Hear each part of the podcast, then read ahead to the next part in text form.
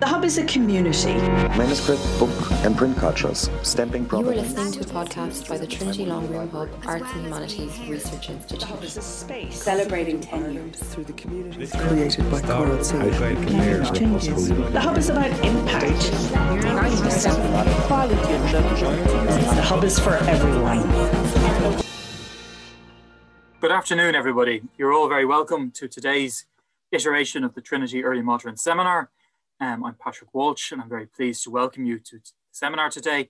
And it's a great pleasure that I get to introduce our speaker today, who's Dr. Leanne Calvert from the University of Hertfordshire, um, who is an historian of gender, of religion, um, of the family, really, and has written, um, has, is probably best known for her work um, um, from her PhD from 2015 entitled Love, Life and a Family in Ulster Presbyterian Community, completed at Queen's University, but also for her articles in a range of high profile journals, whether it's Irish Historical Studies, Women's Historical Review, the Journal of Family History, Irish Economic His and Social History. Um, and more recently, she's been working on a really fascinating transnational project, and which she's going to speak to us on an aspect of today. That project entitled Sexuality and Social Control, uh, Irish Presbyterians in the Atlantic World, 1717 to 1830, which Leanne tells me is going to be the next book. And this project, um, I think, absolutely fascinating, and also goes under the sort of name um, and the Twitter handle of Promiscuous Presbyterians, um, which I think gives, gives some sense of the project. And the paper today, which draws from that, is entitled I Am a Man and a Minister regulating ministerial misbehavior in the Atlantic world, circa 1717 to 1830. And just before I hand over to Leanne, um, I just want to again remind people, any questions you have, please post them in the Q&A tab at the bottom of the screen, um, and then we'll be able to put those to Dr. Calvert at the end of the paper. So all questions, post them in there. We'll pose them at the end. Um, and to remind you that previous previous seminars are available um, as podcasts through the Trinity Long Room Hub, as will this paper in time, and indeed future papers. And we'll come back to those at the end of the seminar. So without further ado, I'm going to hand over to Leanne.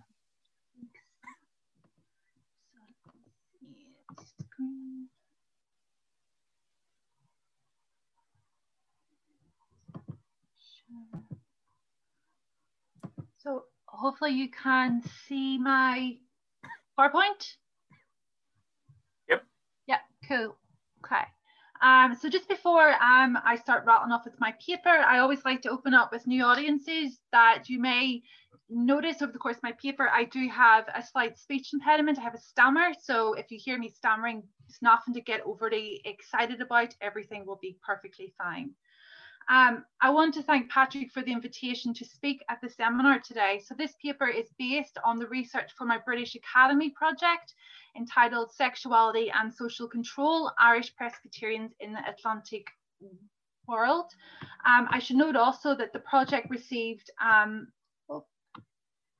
project received um, funding um, from, from the Women's History Association of Ireland's Anna Parnell travel grant, as well as a research fellowship from the Presbyterian Historical Society in Philadelphia, Pennsylvania.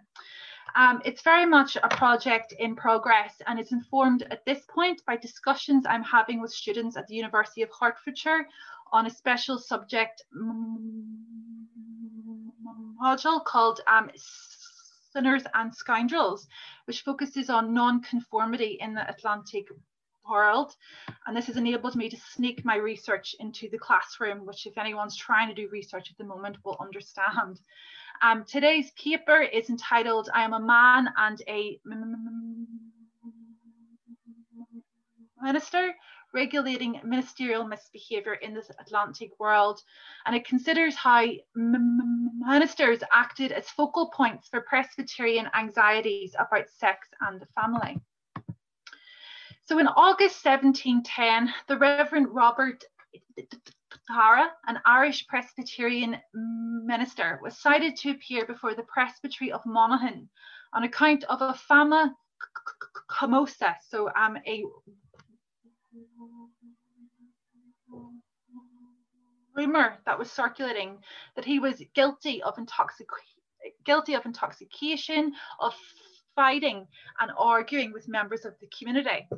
The presbytery suspended him while they investigated, and when they recalled him the following summer, they outlined the case against him. Now, the charges against Dara were extensive. Multiple witnesses attested to his bad behaviour. They told how Dara was frequently intoxicated, resulting in physical altercations and abusive outbursts directed at anyone who was near to hand. Uh, James Wilson, for example, told how Dara had narrowly escaped getting into a brawl with two men in a tavern, remarking how he had challenged them to a fight, telling them he had a sword and pistols, good arms as any in Ireland. When James tried to help Dara home, he vomited in the street multiple times and then sped off on his horse, leaving his hat and his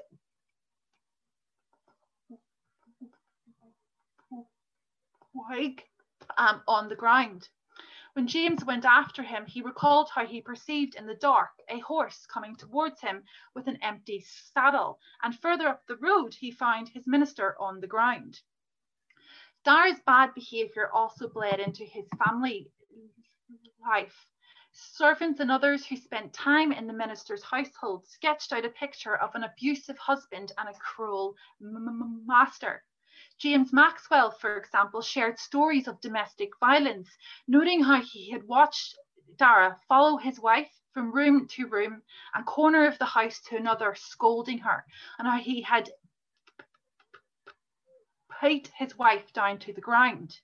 When challenged on his behaviour, Dara had simply replied that he would be master in his own house. John Randall and other servants told how the household were obliged to bear with such practices as brawling, abusing, and beating, it being the ordinary current of his way. Indeed, he told how Dara beat a servant named John Smith severely with a pitch fork, a method of punishment that Dara justified by saying it was no man's business and he would chastise his family as he pleased. Dara's unruly behaviour also affected the relationships he had with other ministers.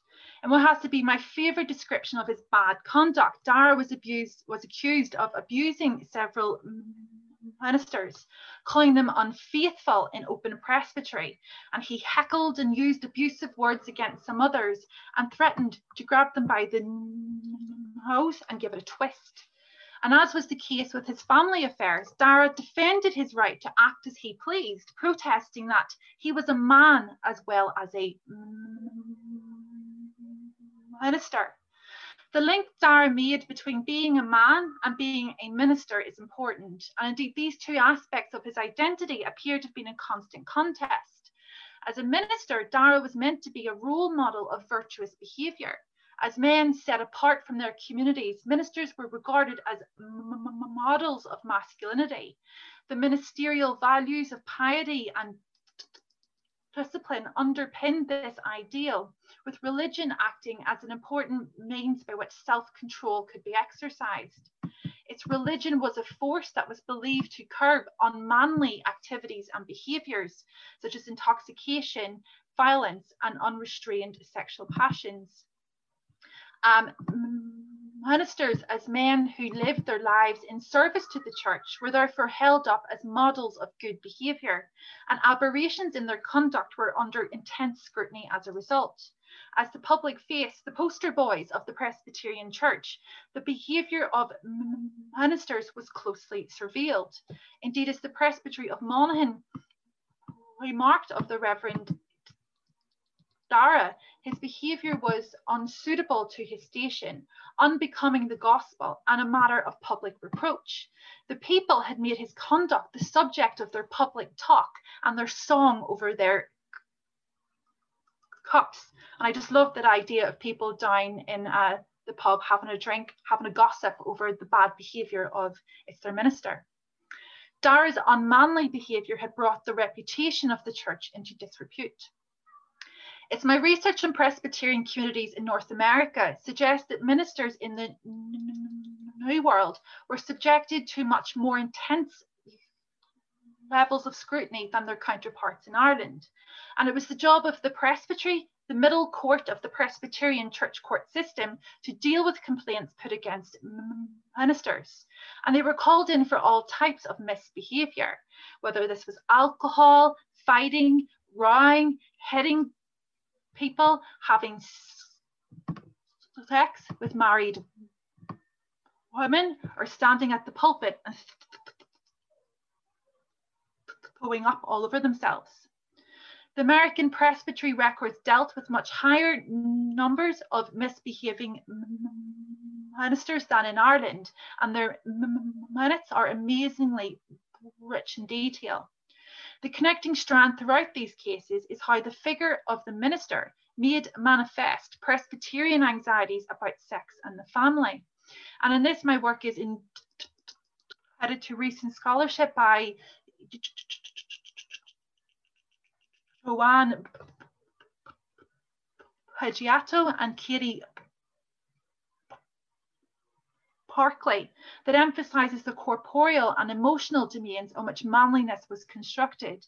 And my paper builds on this scholarship by thinking about how religion, gender, and sexuality intersected and shaped the experiences of Presbyterian ministers. And the paper draws on two cases of misbehaving ministers to cast light on some issues that are of concern to the American Presbyterian Church, and that is incest and same sex sexual activity. So, so sexual relationships between uh, close kin have historically been restricted by law and custom in most societies and cultures. Yet definitions of what constituted incest were contingent on historical time and place. Presbyterian understandings of incest were enshrined in the Westminster Confession of Faith, a document that outlined its basic principles and beliefs. Chapter 24 on marriage and divorce stated that marriage ought not to be within the degrees of consanguinity or affinity forbidden in the word, nor could any such incestuous marriages ever be made lawful. So, in common with other Protestant traditions, Presbyterian understandings of what constituted incest were based on prohibitions outlined in chapter 18 of Leviticus. And these outlawed marriage and sexual relationships between family members who were related through both marriage as well as blood. Um, in the Presbyterian Atlantic world, incest became a hot button issue over the course of the 18th and the 19th centuries. And central to these disputes were interpretations of the incest prohibitions, specifically the lawfulness of marrying the deceased wife's sister. As the work of Brian Connolly has mapped out these disputes near amounted to a schism among Presbyterians in America and became popularly known as the marriage issue. The point of dispute centered over the meaning of Leviticus 18:18 that mandated neither shalt thou take a wife to her sister to uncover her nakedness beside the other in her lifetime. The problem was that the prohibition was unclear in her lifetime. Did this mean that one could marry a sister in law after the death of a wife? Indeed, the majority of incest cases that came before the church courts for their judgment involved marriages between men and their sisters in law. Relationships between uncles and nieces amounted for much smaller numbers, and other forms of incest were extremely rare.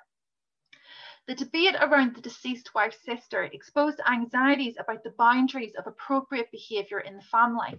As Brian Connolly has noted, those who sat on the opposing side of the question argued that such marriages inscribed a dangerous eroticism onto the family.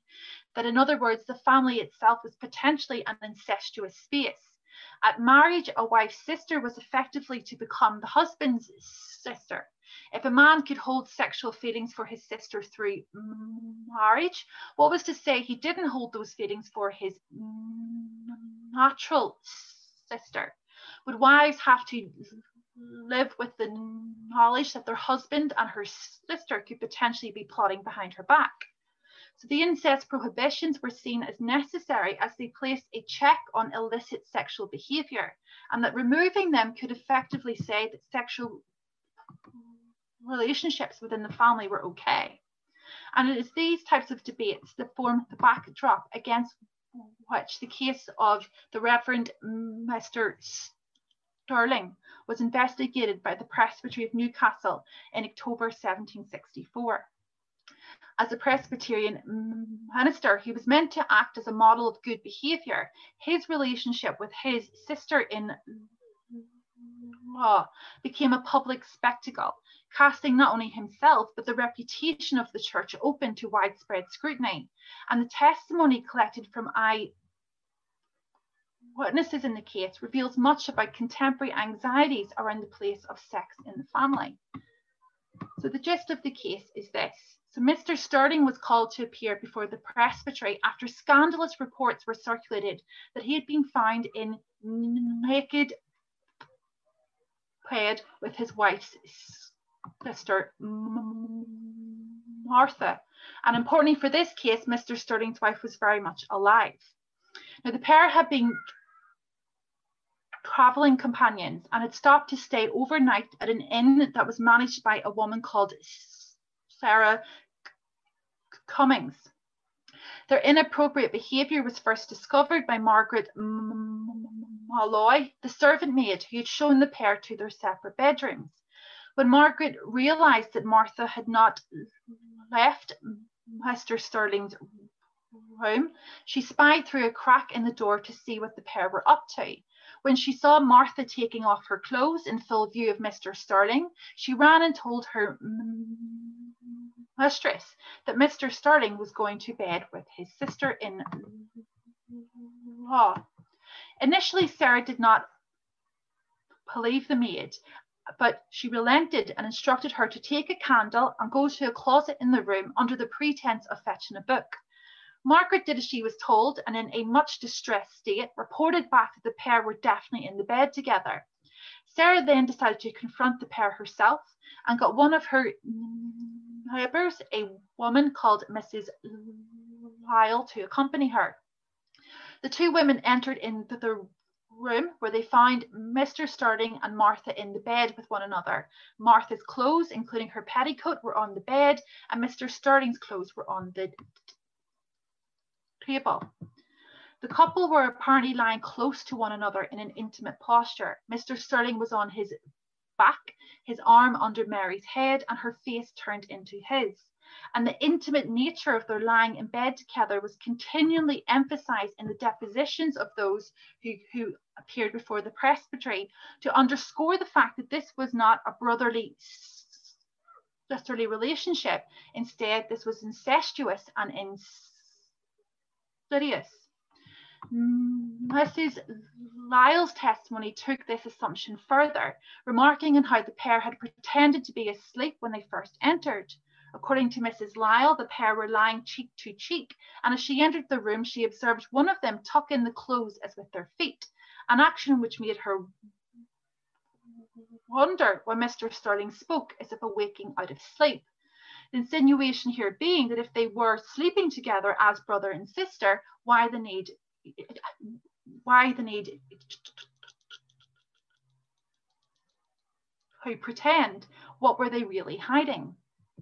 It's Mrs. Lyle then approached the pair in bed, went right up to Mr. Stirling and asked him directly if the woman in bed with him was his wife. When he answered no, she retorted, Are you so fond of your wife's sister as to be in bed with her? Mrs. Lyle then reprimanded the minister for his conduct, called him ignorant, and told the presbytery that she was very much distressed by the wound he had given to his profession.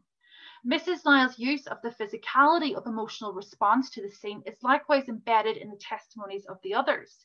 Sarah Cummins spoke of her disgust, and Margaret was also left in a much distressed state at the sight of the pair in bed.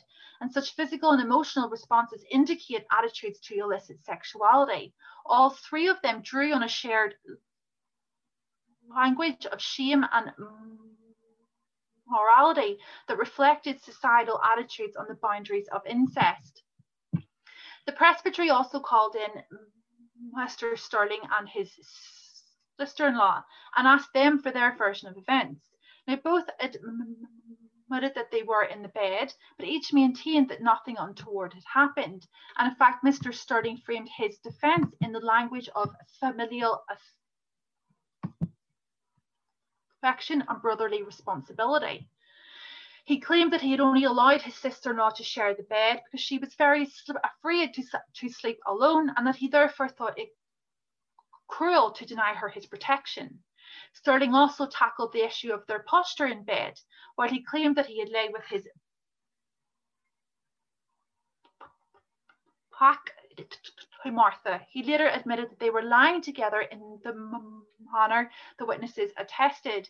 He explained this by saying he had his arm under Martha's head in order that he might hear her the better. Sterling also maintained that the pair were dressed appropriately and that he also asked her to keep on her petty coat.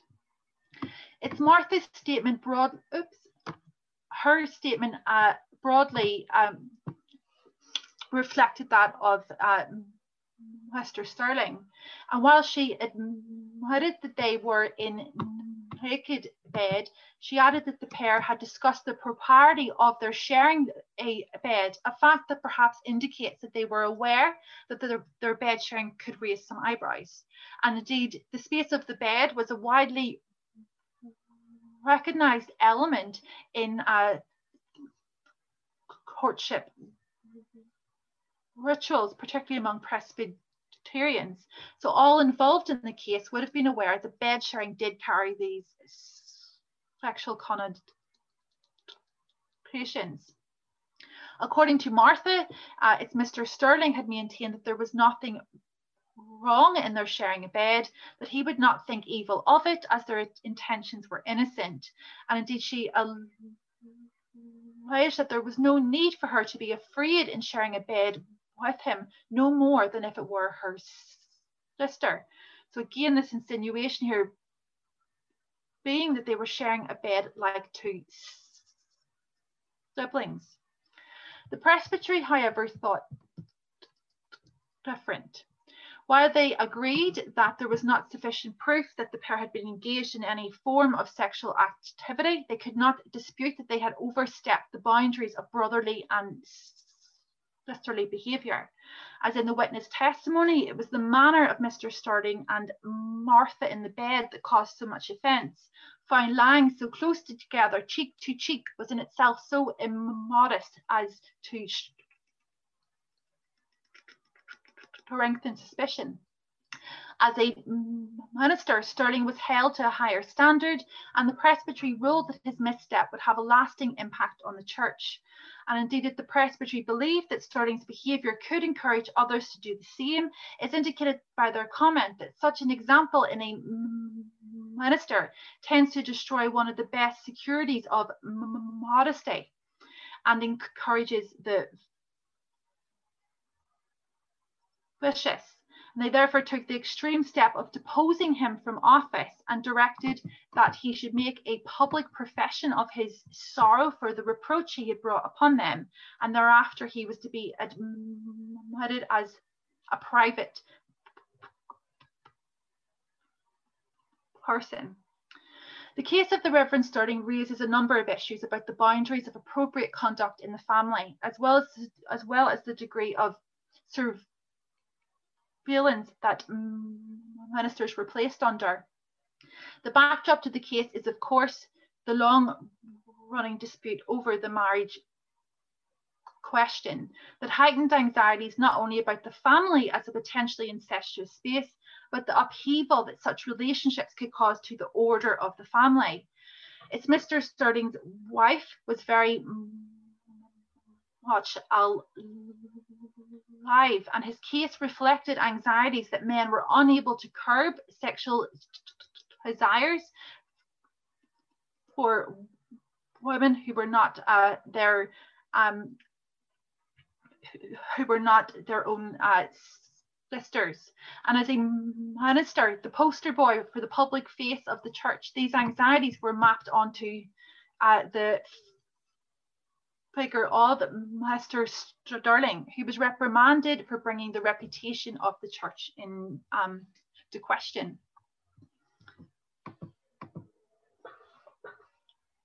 Um, it's the next case I want to introduce you to is that of the Reverend Jonathan Prime, which appeared in the minute book of the Associate Reformed Presbytery in 1795. And this is a presbytery which has a lot of Irish connections.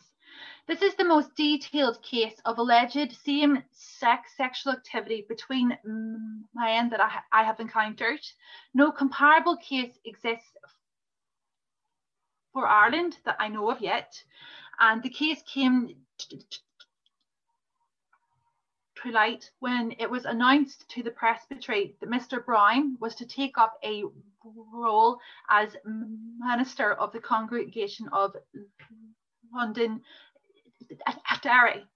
A petition signed by a number of men was handed in protesting the appointment on the grounds that Mr. Brown had behaved himself in one or more instances in a very unchristian, and lascivious manner with one or more of the male sex. The presbytery began an investigation into the claims, inviting evidences on either side. The man at the centre of the complaint was Mr. Daniel Reynolds, who was not a minister and was an ordinary member of the congregation. And he told how one night while sharing a bed with Mr. Prime that he behaved in a very indelicate manner by putting his arms around me, getting upon my body, and with indecent motions emitted on me.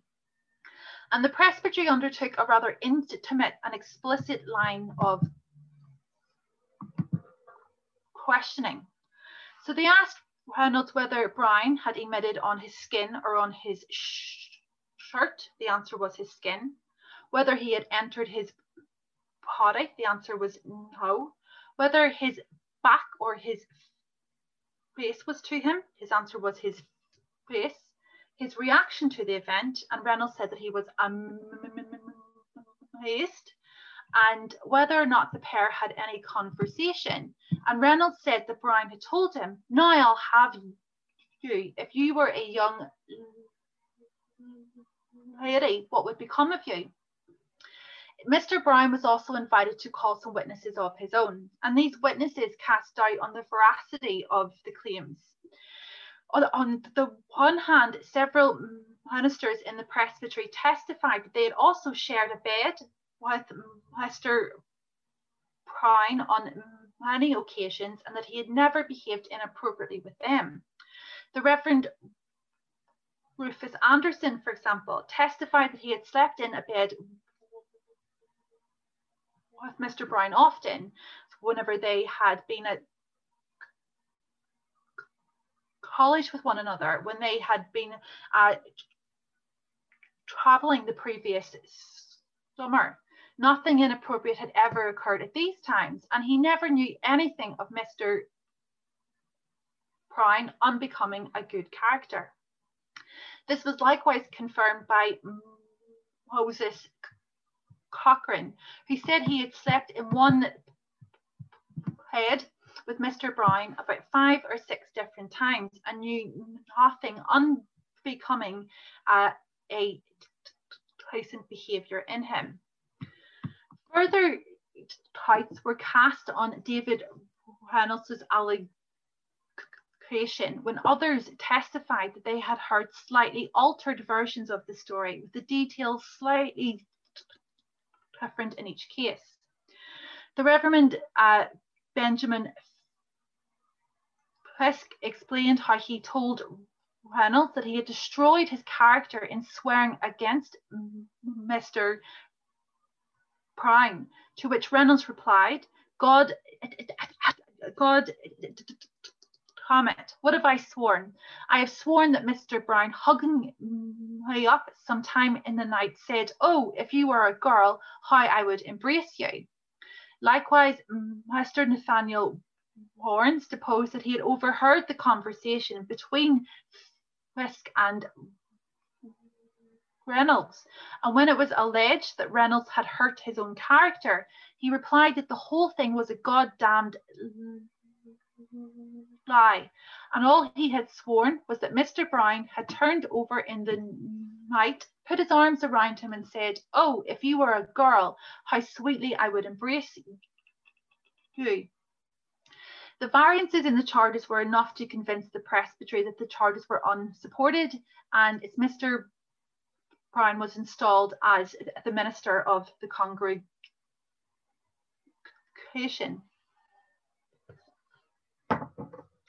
Now, there are a number of ways of interpreting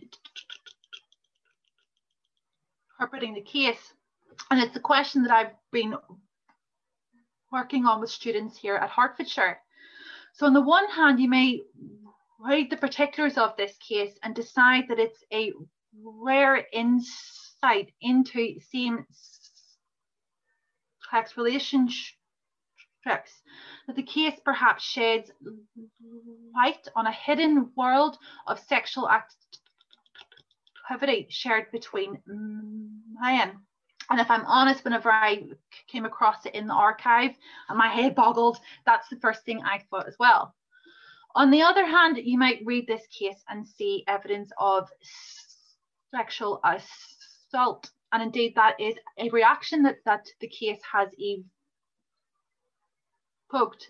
And there's a really excellent article by um, Stephen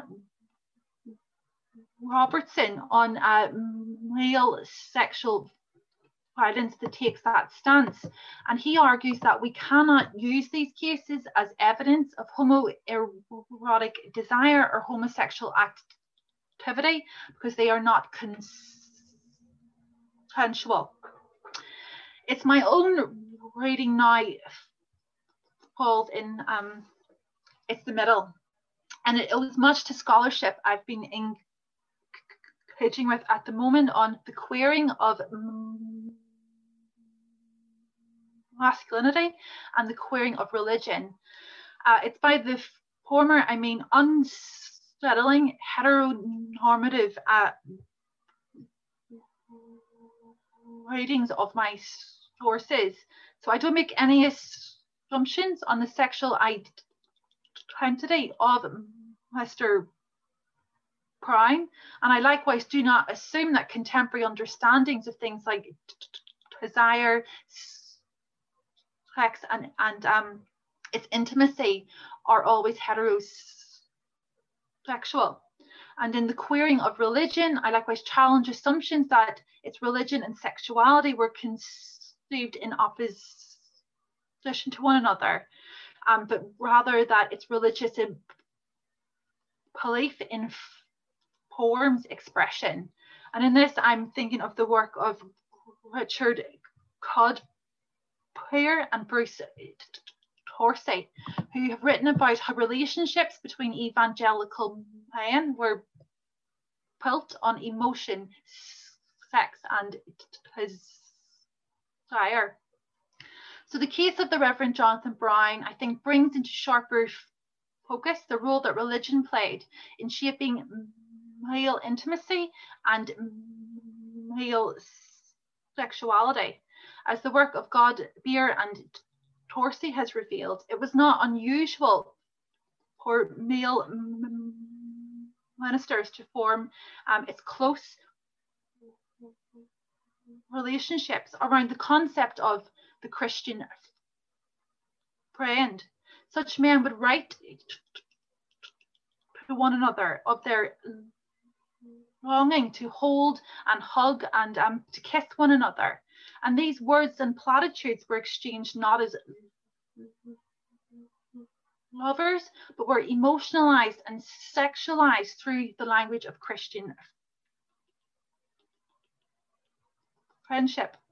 And what I hope to do when I can travel again is to go back to the Presbyterian archive and it's look at their correspondence to see am I able to apply that over how my Presbyterian ministers. But it was not uncommon um, for men to share a bed in this period. A men who travelled with one another or who were who, who went um, to college with one another would have regularly shared a bed. And these were men who worked very closely with one another, who travelled with one another, who slept in the same bed, who lived and loved as members of a spiritual community. And for some of these men, it would have been within groups of their male friends that they exchanged sexual knowledge and practiced um, for their future relationships with women. And I think the oft sort of quoted example in England is um, of John Cannon, who kept a diary, and in that he wrote about how men would uh, it's practice masturbation with one another, and that was to help them learn how to do these things um, in uh, their adulthood. Um, so intimacy of the body would have been very common among these types of men. I think the Brown case maybe exposes in a very public way the intimate boundaries of his relationships. Jonathan Brown's words um, to Daniel Reynolds, telling him what he would do to him if he was a girl, can perhaps be set within that um, can perhaps be set within that um, audition where men exchanged sexual knowledge with one another in the darkness of a shared room. As a man who was not a minister, Daniel Reynolds may not have been aware of that tradition, and Brown's inducting him into that world was actually quite risky. The testimony of the other ministers who closed ranks and attested to the neutrality of their bed sharing can perhaps be seen as defending the boundaries of their own Christian friendship. Those who testified in defense of Jonathan Brown castigated Daniel Reynolds for ruining his own reputation in making the report, perhaps indicating that the boundaries of what was acceptable between men was much more flexible than what we might Im, um, imagine. Indeed, the case itself hinged on whether, whether or not penetration creation had occurred, not the sharing of caresses or kisses. Daniel Reynolds himself tried to defend his actions by saying he had never accused Mr. Brown of sex itself. He had only complained about his over um, familiarity. And we see that in his exasperated reply to the insinuation that penetration had occurred whenever he says, It is a goddamned lie. I swore that after I went to bed with Mr. Brown that he turned over in, in, the night, put his arms around me, and said, If you were a girl, how sweetly I would embrace you, adding that he would sink into everlasting if he said anything else, and how he hoped that his arm would, would um, fall off. The presbytery ruled that the charges were unproven and Brown was installed. Yet it is worth noting that eight years later, he was again called in front of the presbytery on these same types of charges um, in the months before the case came out, he had handed in his notice and said he wanted to end the connection he had in um, the community. And the presbytery agreed and he preached a farewell sermon. This was then followed a few months afterwards with a um, with um, the complaint that he uh, had behaved uh, in recently with other young men. Now, while the presbytery did not think there was sufficient ground for condemnation, they did think the Brown should be reprimanded for the multiple instances of imprudence, indelicacy, and indecency of his conduct. And for that, he was suspended um, for eight months and then he was brought in again. Um, again, what I think this emphasizes is that there is an awareness among ministers of this type of behavior. The presbytery do not think that he should be condemned, but instead he is only reprimanded.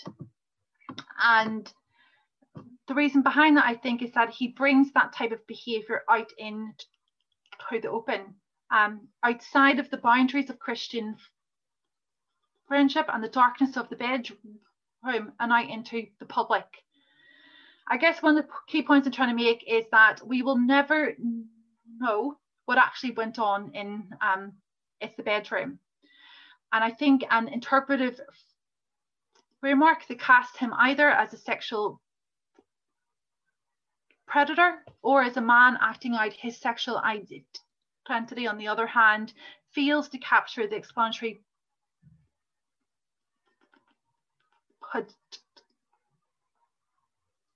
potential of the case, especially in the reactions of those around them. These allegations were not enough to stop him becoming a minister. And I haven't been able to find any other mention of it in um, the papers and even the published histories of the congregation don't make a huge issue of it. He is remembered rather fondly um, as a man who possessed certain peculiarities of character, but his ability as a minister was never called in um, to question. So I think the case presents us with the opportunity to further explore those relationships between religion and intimacy. Okay, so I just bring some of that stuff together. Um, I think Presbyterian ideas about sex, marriage, and the family were inscribed on the bodies and the behavior of their ministers, as men set apart from their communities, their actions were heavily scrutinized. Its missteps on the part of ministers threatened the reputation of the church. And in the highly competitive religious marketplace of 18th and 19th century America, the Presbyterian Church was concerned to make sure its ministers behaved themselves uh, publicly, a fact that perhaps explains the closer scrutiny that they were placed under in, in uh, comparison with ministers in um, Ireland. Moreover, what I hope comes through in the paper is the connection between um, religion and sexuality. So religious belief was intimately connected with sexual expression, whether it helped to shape what was um, forbidden, as in the case of incest, or in or in channeling appropriate forms of sexual expression in the private worlds of the bedroom and the public world of the community. And please have a look at the project um, on social media. Thanks.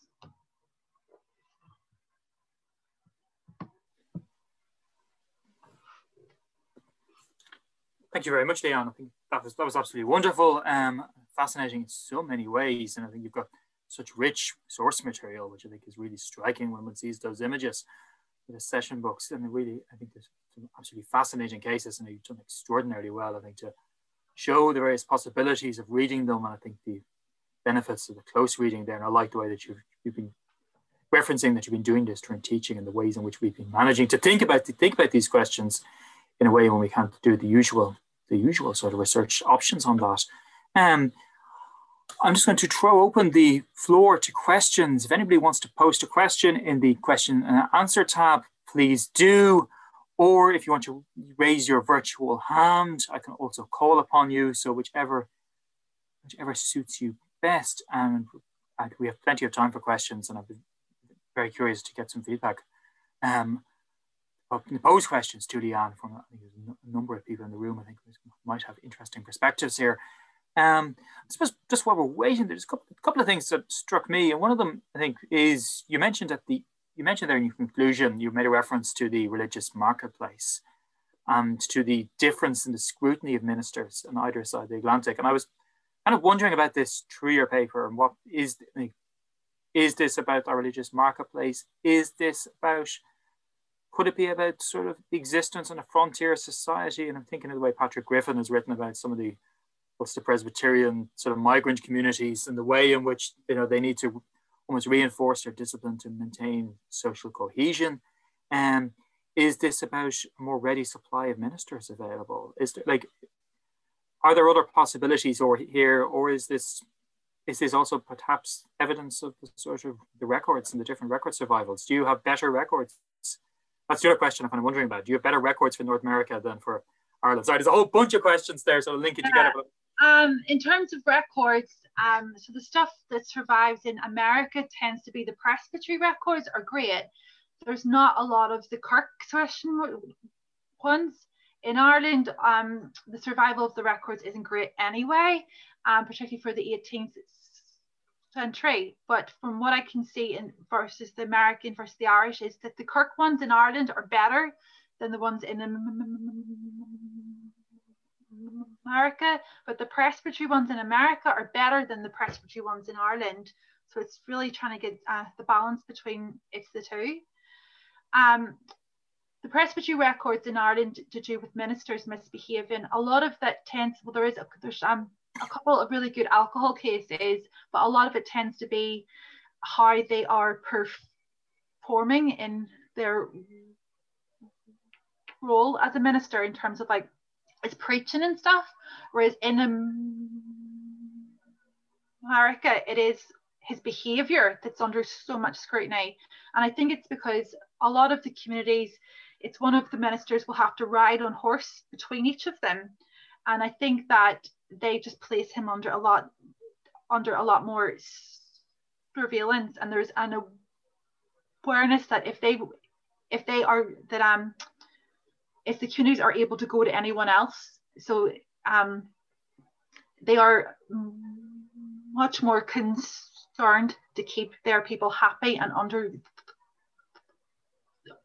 and um it's one way they do that is through like the scrutiny of the minister compared to Ireland. Okay, yeah, that's, that's very helpful. Yeah, now just picking up the question here from Ruth Whelan, so I'm just going to allow Ruth to pose that question to you. um, thank you. Can you hear me, Leanne? Yeah. And thank you for that. Um, it wasn't so much a question uh, as a kind of observation. I work on um, Huguenots uh, and in their correspondence correspondence between young males, such as you describe, you know, of being to college, um, uh, who have obviously traveled together. Um, it is also usual for them to share the same bed and to express a desire to to share the same bed. Now, how you interpret that, I think, as you say, um, is the problem, and it's important for us not to project our own categories of interpretation onto it. Um, because the other thing is, you know, if you look at um, at the possibilities of language, um, you know, what what what language is available to describe male friendship? You know, do do do we have any language to describe male friendship as a form of desire that's non-sexual? So you find in their letters that they're using the language of what we call galanterie, which is of heterosexual flirtation. Um, um, both of them will be in heterosexual marriages. So, um, you know, how do you interpret it? It's really problematic. I've been inclined to think that it's, you know, because they they're all um, reformed and very um, moral and upright, and in, in that that they know that there is a limit beyond which they aren't going to go, and that gives them the freedom to play with this language of desire um, in such a way as to express friendship, because they have no other language to express it in. Um, but you know, as I say, I, I, you know, it's not really a question, more of an, an, ob an, observation, which which resonates with the material that you have and and the problems it raises for interpretation. Yeah, um, yeah, that's what I want. Whenever I, whenever I, whenever I can go back to America, hopefully, sometimes soon is to get into the archive and look at their actual correspondence with one and another, um, to see am I able to test that across, because I think with uh, the Brown case, it has that many different types of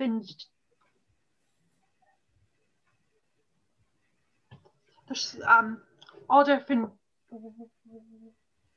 ways of thinking about him and the role that like it, um its ministers played in one another's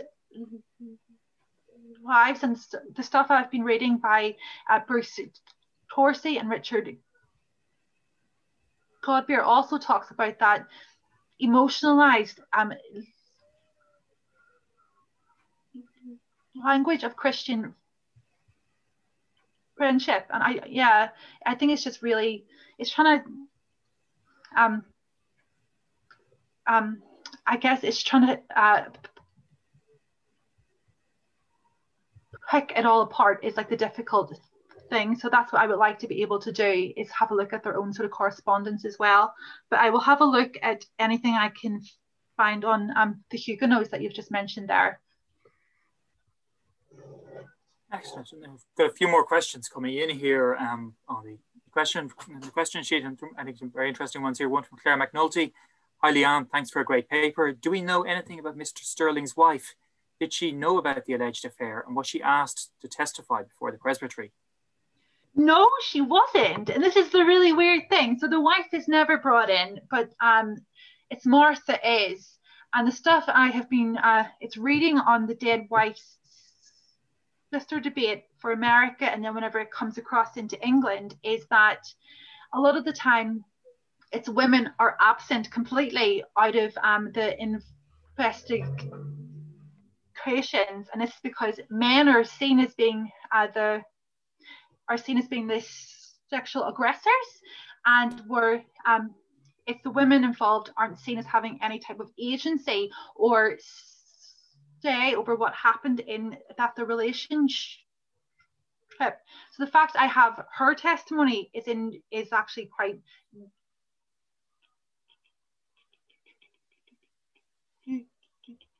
useful, but I don't hear from his wife, which is really, yeah. It's awful. Uh, it's annoying because I would like to hear what the wife had to say, but no, I don't have it. Okay, and we then have a question here from Edna Fitzgerald asking, um, again, a very interesting talk. I think we can agree. Is there similar material which may indicate many of the same issues among Scottish Presbyterian ministers? You've been looking eastward as well as westward, I suppose. Yeah, um, I'm trying to think. I I've been reading um, it's books by Margo Todd and Elizabeth on like its masculinity and ministers, and I haven't seen anything sort of around um, it's the language of Christian friendship and Mayan. So if anybody has any recommendations, please email me them. But no, I'm not really a I'm aware of this um, um, for um, Scotland. But if you know of anything, I'd be happy to receive it. We have a question from um, Robert Armstrong, a really fascinating paper. Thank you. Remembering he remembers encountering Robert Dara mercifully, he says, not in person. And his sense was that the accusations against him reflect tensions within the local community in Monaghan. He wonders, is it possible to detect these kinds of local tensions in other cases and how far they might have a bearing on whether accusations or charges of sexual misconduct were brought against other, other ministers? Yep, that's a good question. I have been reading a book by um, William Gibson um, on sex in the church in the long 18th century, and they do a whole chapter on its cases brought against ministers and, and on how it's never only about um, sex, it's usually about everything else that's happening in uh, its the community. So if um, if it's the minister has rubbed anyone up the wrong way, that can also be at the end of um, um, the rumor that has been brought against him. Um, my reading initially of the Reverend uh, Jonathan Brown one was that he was going to be appointed as um, the, the, the, minister, and I thought that maybe there was a bit of um, uh, jealousy was going on in terms of someone else wanted that appointment, and that could have been where um, if the rumor had come from. And then it's after he is given up his role that that it's the rumors start up again. So I, I think how um, its relationships are going on in the background has an impact on the cases that are brought against them as well. So yeah, you yeah, he's right. Any any other further questions here before we finish up?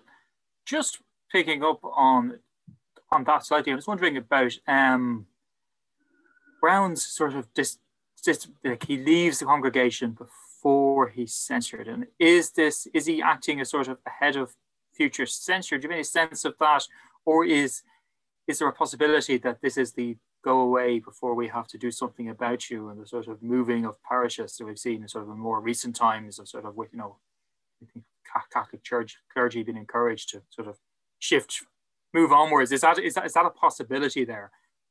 Never actually leaves. He never leaves the community. He um he remains in uh, the parish for the for um it's the remainder of his life so it's nothing that like he is a dreamed of or that people hold against him. And that is also echoing other things I've been reading about um, it's cases of homosexuality in the Atlantic world, that there is a lot of um, toleration um, for these types of behaviors. And it's only if they disrupt other elements of the community that it becomes a problem. So he doesn't actually have to move away or go into hiding or anything. He remains there.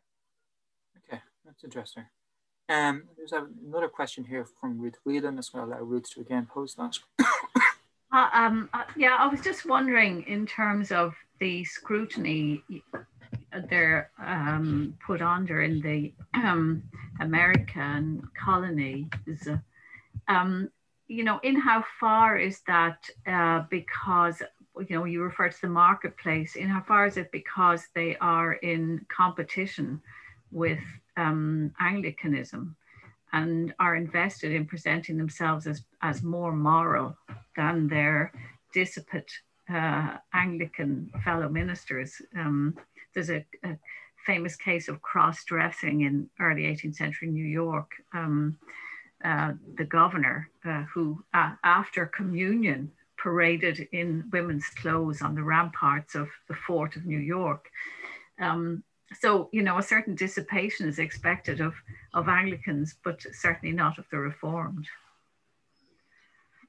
Yeah, um, there is a couple of the communities will um, they um, have complaints that it's other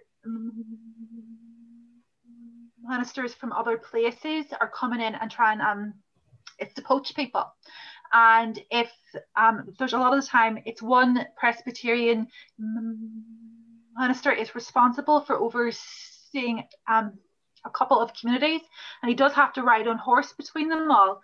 So um, I think in those um, circumstances, the presbytery is aware that they need to keep everybody happy, and it's hard to keep that type of oversight over its communities that are so uh,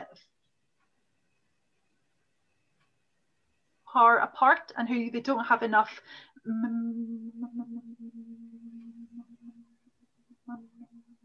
ministers to oversee. Um, so yeah, I do think like the competitive nature of the place is also um, factoring in here. Mm. Excellent. I think we may we may leave it there. But I just want to thank Leanne again for a superb paper and for dealing with questions so well. I think a range of issues have come up here. I think this is a research project I think we'll all be looking out for when you finally get back into the archives. And I appreciate you're probably anticipating that, like all of us, but, with, but also with great trepidation and uncertainty when that will happen. Um, so I just want to again thank Leanne in the usual manner, and you can give a virtual applause if you wish. And just to highlight that our next seminar coming up will not be next week. We have Reading Week here in Trinity, which I think we're all very grateful for.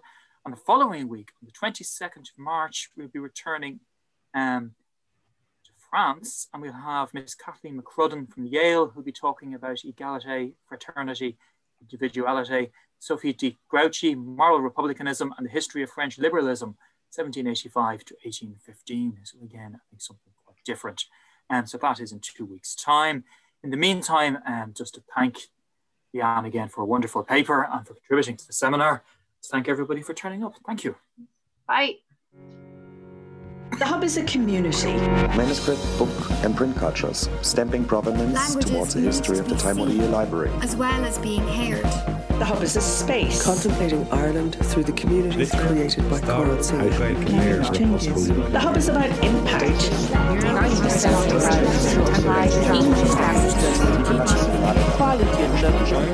The Hub is for everyone. Here's to the next 10 years.